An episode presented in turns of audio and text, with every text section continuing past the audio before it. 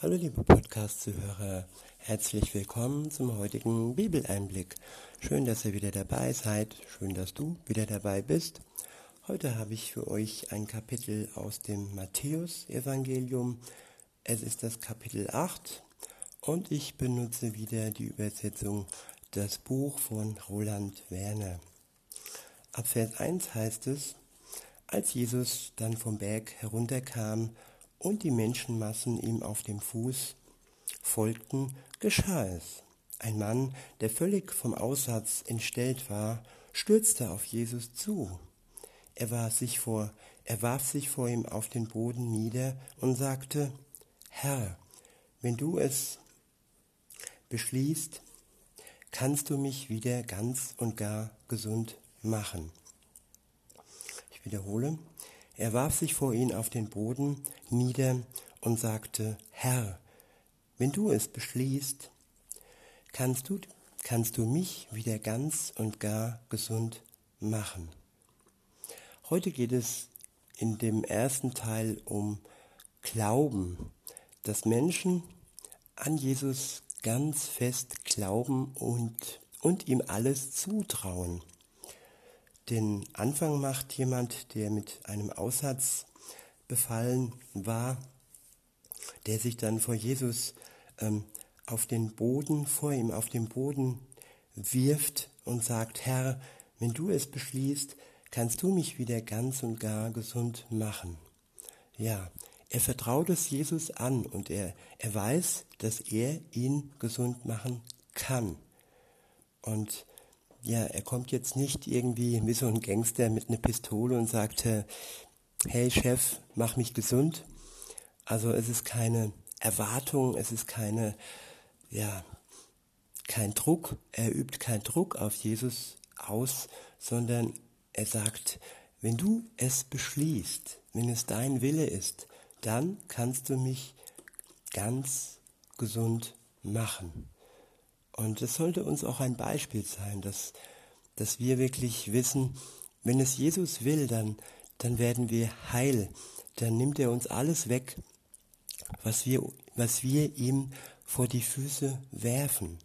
Wir müssen vertrauen, den Glauben in ihn ähm, ja, uns schenken lassen, auch von, von ihm selbst. Denn Glaube ist nicht menschlich. Glaube ist äh, eine Sache, die uns auch Gott schenkt. Wir vertrauen und wir machen den ersten Schritt. Wir geben ihm unser Leben. Wir ähm, zeigen Reue und lassen uns erlösen von ihm. Und wenn wir dann im Glauben ihm um etwas bitten, in dieser Form, dass wir sagen, ja, dein Wille geschehe, nicht mein Wille, sondern dein Wille, dann wird er uns, dann wird er uns alles geben, was wir benötigen und alles, was für den aktuellen Zeitpunkt in unserem Leben wichtig ist. Es kann durchaus sein, dass das eine oder andere Gebet erst später erhört wird oder auch gar nicht erhört wird, aber wir können gewiss sein, dass Gott uns hört und dass er uns wirklich nur das gibt und das ähm, erhört, was gut für uns ist. Ja, mich hat er zum Beispiel mit einer Sache auf die Welt gebracht ähm, und ähm, die habe ich bis heute nicht verloren. Und ähm, ja, ich vertraue ihm da einfach, dass, dass er einen guten Plan hat für mich und ähm, so richtig komplett heil sind wir eh erst, wenn Jesus wiederkommt, wenn wir den neuen Körpermarke Himmel bekommen, dann wird alle Krankheit und alles Leid von uns abfallen.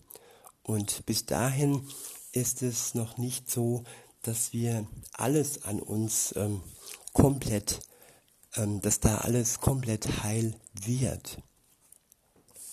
Weiter heißt es dann, da streckte Jesus seine Hand aus, berührte ihn und sagte, ich will es so. Du sollst wieder gesund sein. Ja, da wollten zwei Leute wollten es so. Einmal der, der darum gebeten hat, wenn du es willst, dann mach mich gesund. Und dann Jesus selbst, der sagte, ja, ich will es so. Du sollst wieder gesund sein. Und das, was er will, das ist gut. Und ja, das macht uns wirklich glücklich. Weiter heißt es, sofort verschwand der Aussatz und der Mann hatte wieder eine ganz reine und gesunde Haut. Ja, auch ich hatte schon lange Zeit Probleme mit, äh, mit, äh, mit Haut, mit Ekzemen und Ausschlägen und so weiter. Und äh, das ging nicht sofort weg. Und äh, ja, das war ein Prozess. Und mittlerweile bin ich mir sicher, dass Jesus mir da auch geholfen hat, dass, ähm, dass ich nicht mehr so befallen bin mit der Allergie, mit Juckreiz und mit allem. Und wir können ihm wirklich alles bringen. Wir können ihn alles ja vor die Füße legen und ja ihn anflehen und ihn darum bitten, dass er uns nimmt, was uns belastet und was uns quält. Und zum richtigen Zeitpunkt wird er uns das nehmen, was nötig ist und damit wir wieder klar weiterlaufen können auf seinem Weg. Weiter heißt es dann, ab Vers 4, danach sagte Jesus zu ihm, sieh zu, dass du ja niemanden erzählst, was geschehen ist. Begib dich aber zum Priester und lass ihn dich untersuchen. Nimm eine Opfergabe mit, wie es im Gesetzbuch des Mose für solche Fälle angeordnet ist. Das wird für sie ein deutliches Zeichen sein, das sie zum Nachdenken bringen kann. Ja, diese Priester waren ziemlich festgefahren im Gesetz Mose und äh, Jesus kam in die Welt mit all seinen Wundern, um die Menschen und besonders auch die, die Juden, ja, er war ja wegen den Juden erstmal da, zum Nachdenken zu bringen und auch die Priester, die Gelehrten und so weiter, dass sie wirklich äh, ja, eine hundertprozentige Kehrtwende vollziehen können und ihm nachfolgen können. Weiter heißt es dann, beziehungsweise der nächste Abschnitt, der ist überschrieben mit ungewöhnlicher Glaube. Ab Vers 5 steht, in dem Augenblick, als Jesus wieder in den Ort Kapernaum zurückkam, lief ihm ein Offizier entgegen, der eine Kompanie von hundert Mann befehligte und bat ihn um Hilfe. Er sagte, Herr, mein Junge ist krank. Er liegt äh, bewegungslos bei mir im Haus und hat furchtbare Schmerzen. Da sagte Jesus, ich komme sofort mit und mach ihn gesund. Aber der Offizier unterbrach ihn, Herr, ich bin nicht, ich bin nicht wichtig genug, dass du selbst in mein Haus kommst. Ich bitte dich nur, sprich ein Machtwort, ich weiß, dass, meine, dass mein Junge dann gesund wird. Ja, vielleicht war es ein Oberst, der ähm, nach dem jüdischen Glauben eben nicht ähm, ja, Jude war. Und vielleicht war er ja, ja ein, ein Römer oder so. Und äh, ein römischer Oberst. ja, mag sein. Und ähm, Jesus, äh, dem war das eigentlich egal, er wäre trotzdem zu ihm ins Haus gekommen. Und ähm, ja, der Oberst hat sich aber an die Regeln gehalten, die es dann damals gab, und äh, hat sehr großen Glauben geschöpft und sagte zu Jesus, ja, wenn du ein Machtwort sprichst, dann wird mein Sohn gesund. Ja, Jesus hat die Macht, Menschen zu heilen. Jesus hat die Macht, dich zu befreien von, von Krankheit, von Sucht, von allem, was dich belastet, von allem, was dich gefangen hält. Und wenn du ihm vertraust, wenn du an ihn glaubst, dann kann er auch dich befreien und gesund machen. Weiter heißt es, beziehungsweise ich wiederhole nochmal, ich weiß, dass mein Junge dann gesund wird, denn ich kenne mich damit aus. Auch ich bin ja mein Vorgesetzten meinen Vorgesetzten untergeordnet und meine Soldaten sind unter mir. Wenn ich zu einem sage, geh los, dann geht er los. Und wenn ich einem anderen befehle, komm her, dann kommt er sofort. Und wenn ich einem Sklaven sage, mach dies oder das, dann tut er es. Als Jesus dies hörte, war er sehr erstaunt. Den Leuten, die um ihn herumstanden, sagte er, ich sage euch ganz deutlich, noch niemals bin ich im ganzen Volk Israel auch nur einem einzigen Menschen mit einem so starken Vertrauen begegnet. Ja, Vertrauen ist so wichtig für die Beziehung zwischen uns und Gott, für die Beziehung zwischen allen Menschen, Freunden, Ehepartnern. Ohne Vertrauen läuft nichts. Und auch wenn wir enttäuscht werden, wurden, dann ist es immer wieder wichtig, dass wir neues Vertrauen in Menschen schöpfen. Aber eins können wir gewiss sein, dass das Vertrauen, das wir in Gott legen, dass dies niemals enttäuscht werden wird. Gott enttäuscht uns nicht.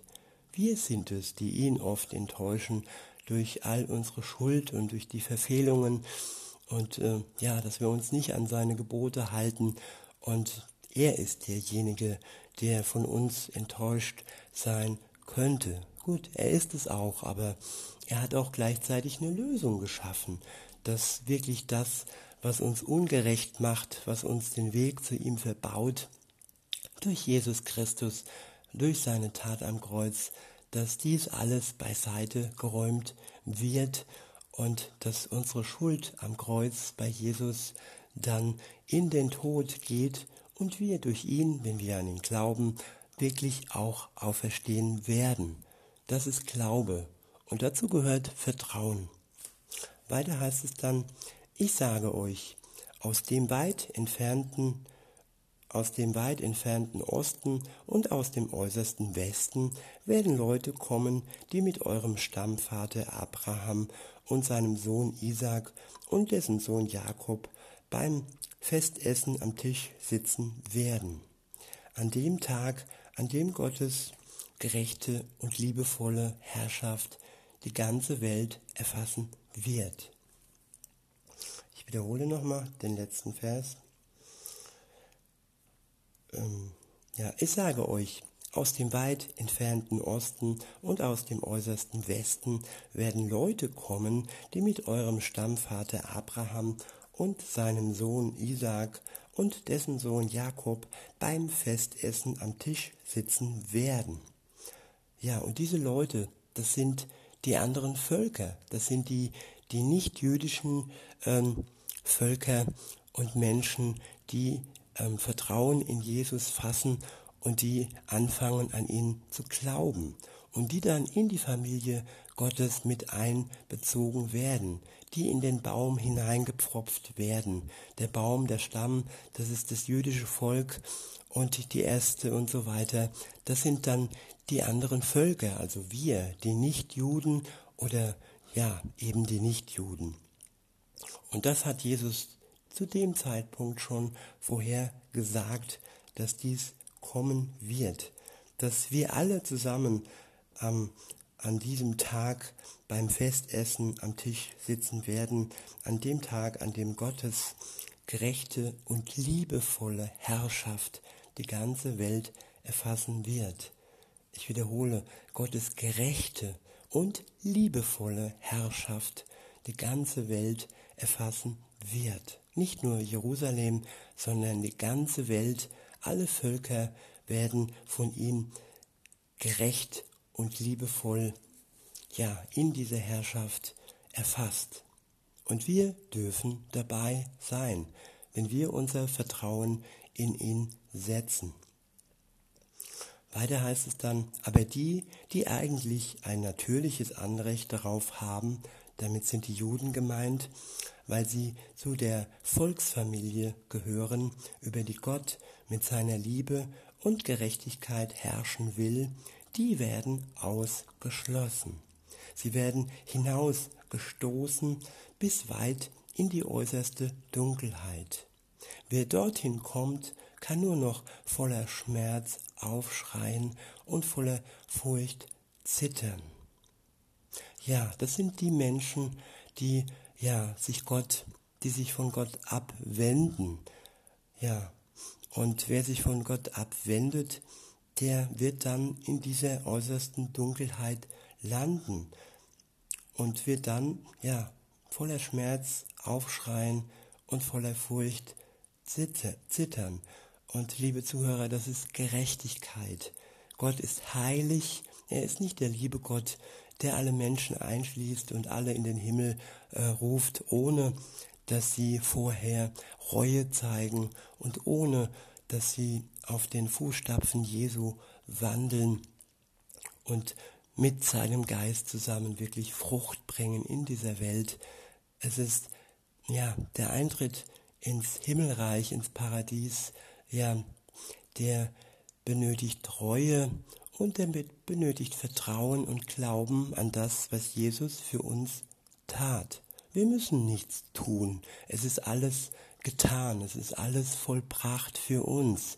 Wir müssen nur vertrauen und das in Anspruch nehmen, wie gesagt, was Jesus für uns tat.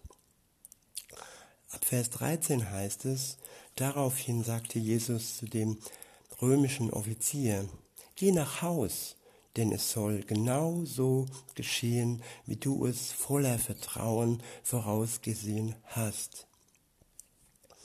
Jesus behandelt uns nach unserem Vertrauen. Er würde sogar, ja, noch mehr tun als das, was wir, äh, ja, noch mehr tun, als nötig ist. Ja, er wäre ins Haus gekommen von diesem Mann. Und, ähm, aber dieser Mann, dieser Offizier hat ihm vertraut. Und seinem Vertrauen entsprechend hat er seinen Sohn aus der Ferne geheilt. Er kann das. Er ist Gottes Sohn. Er hat die Macht, er hat die Kraft damals und heute. Weiter heißt es, und so war es auch. Der Junge wurde tatsächlich zu genau diesem Zeitpunkt gesund. Der nächste Abschnitt ist überschrieben mit im Haus von Petrus. Ab Vers 14 steht, dann kam Jesus in das Haus, in dem Petrus wohnte.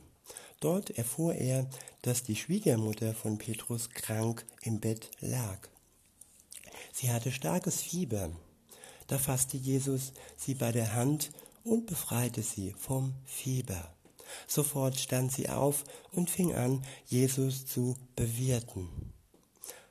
Als es dann Abend geworden war, brachten die Einwohner viele Menschen, die von bösartigen Geistesmächten beherrscht und gequält wurden, zu ihm.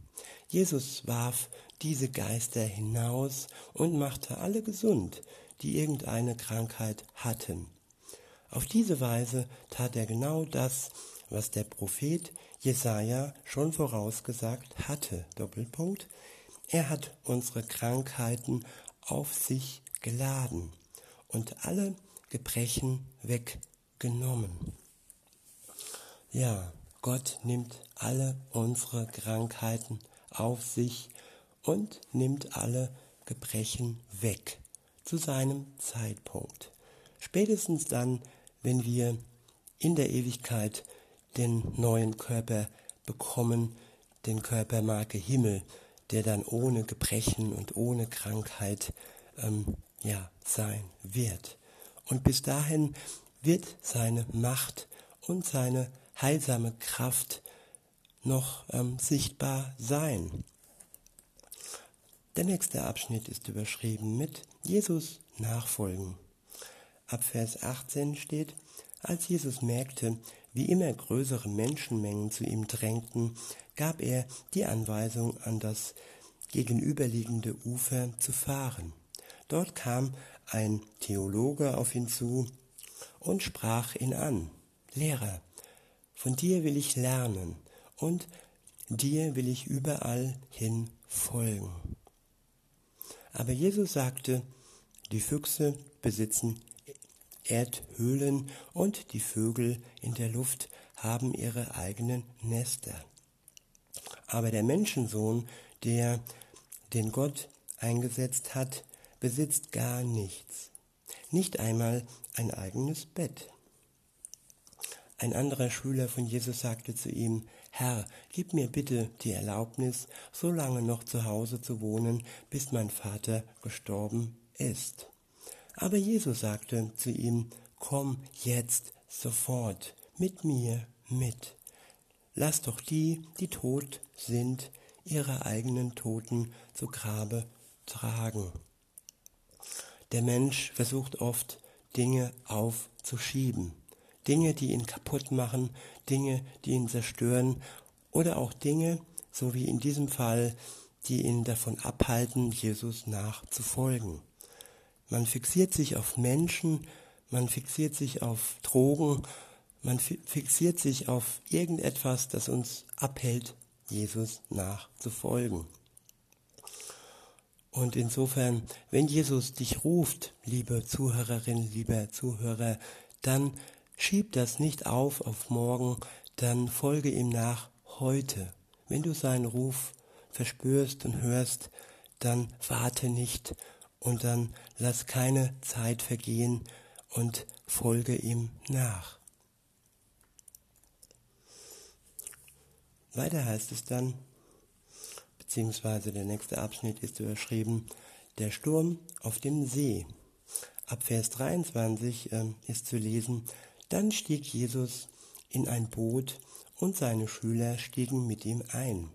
Als sie schon auf dem See fuhren, wurde das Wasser von starkem Wind zu hohen Wellen aufgewühlt.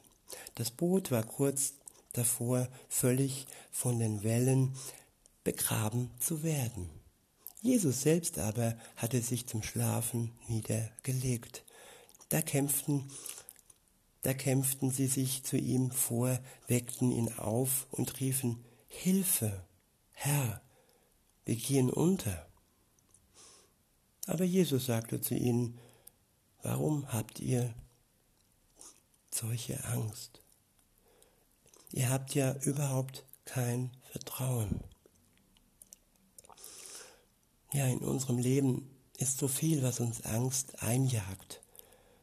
Ob das der Sturm des Lebens ist, die Wellen, die uns versuchen zu erdrücken, der Stress auf der Arbeit, die Medien, die uns einreden, dass wir dies oder jenes glauben sollen, ob reales oder unreales, vieles versucht uns Angst einzujagen und vieles schafft es auch, uns zu verängstigen.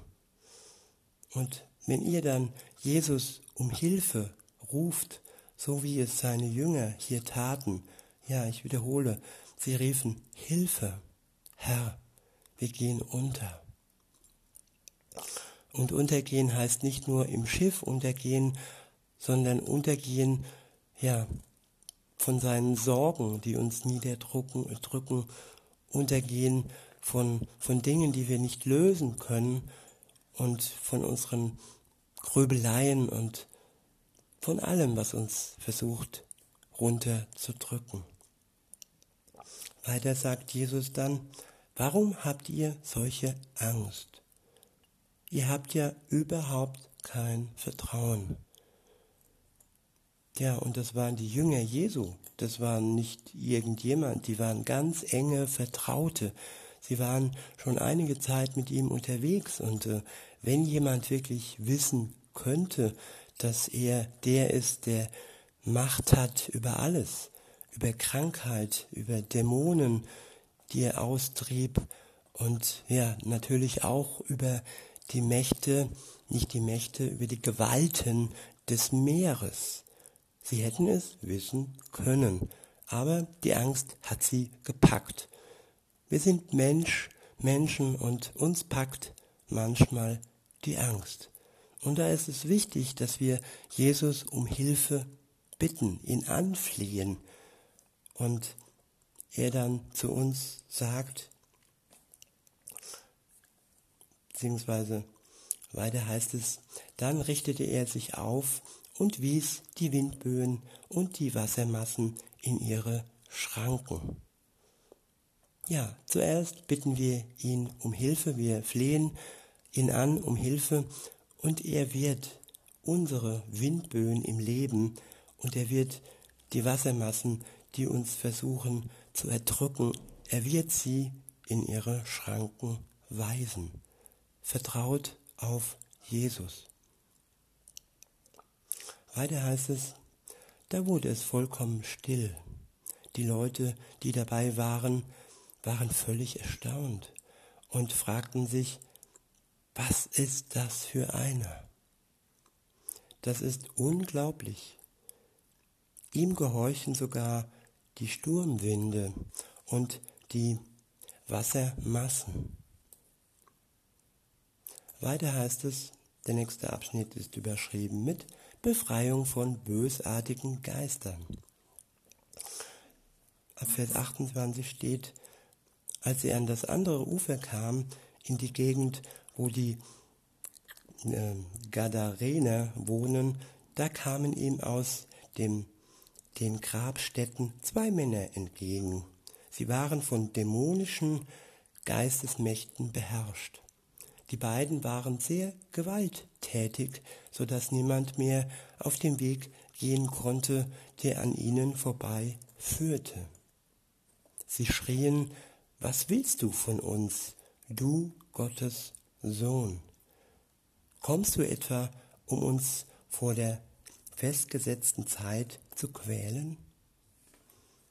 Ziemlich weit von ihnen entfernt graste ein großes, eine große Schweineherde.